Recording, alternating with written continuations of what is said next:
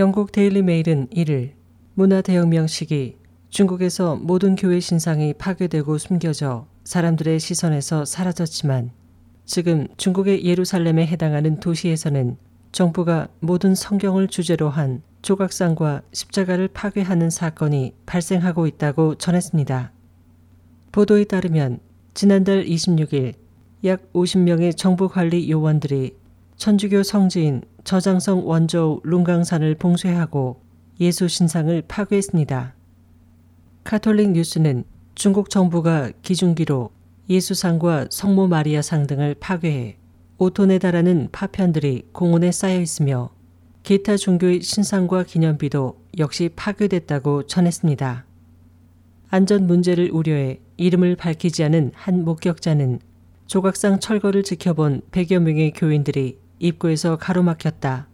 일부 교인들은 기도를 했고 일부는 안타까움에 눈물을 흘렸다고 말했습니다.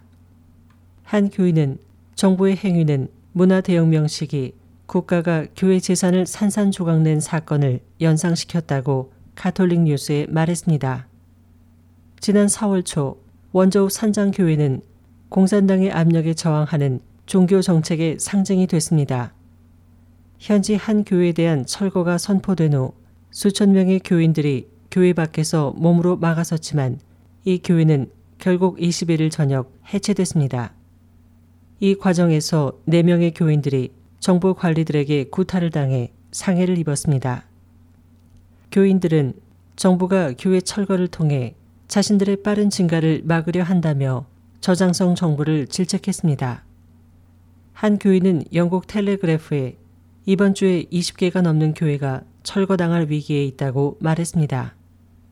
카톨릭 뉴스는 갑자기 탄압이 확대된 이유는 알려지지 않았으나 당국과 교회 사이가 갈수록 극렬하게 대치하고 있다고 덧붙였습니다. SOH 희망지성 곽지연입니다.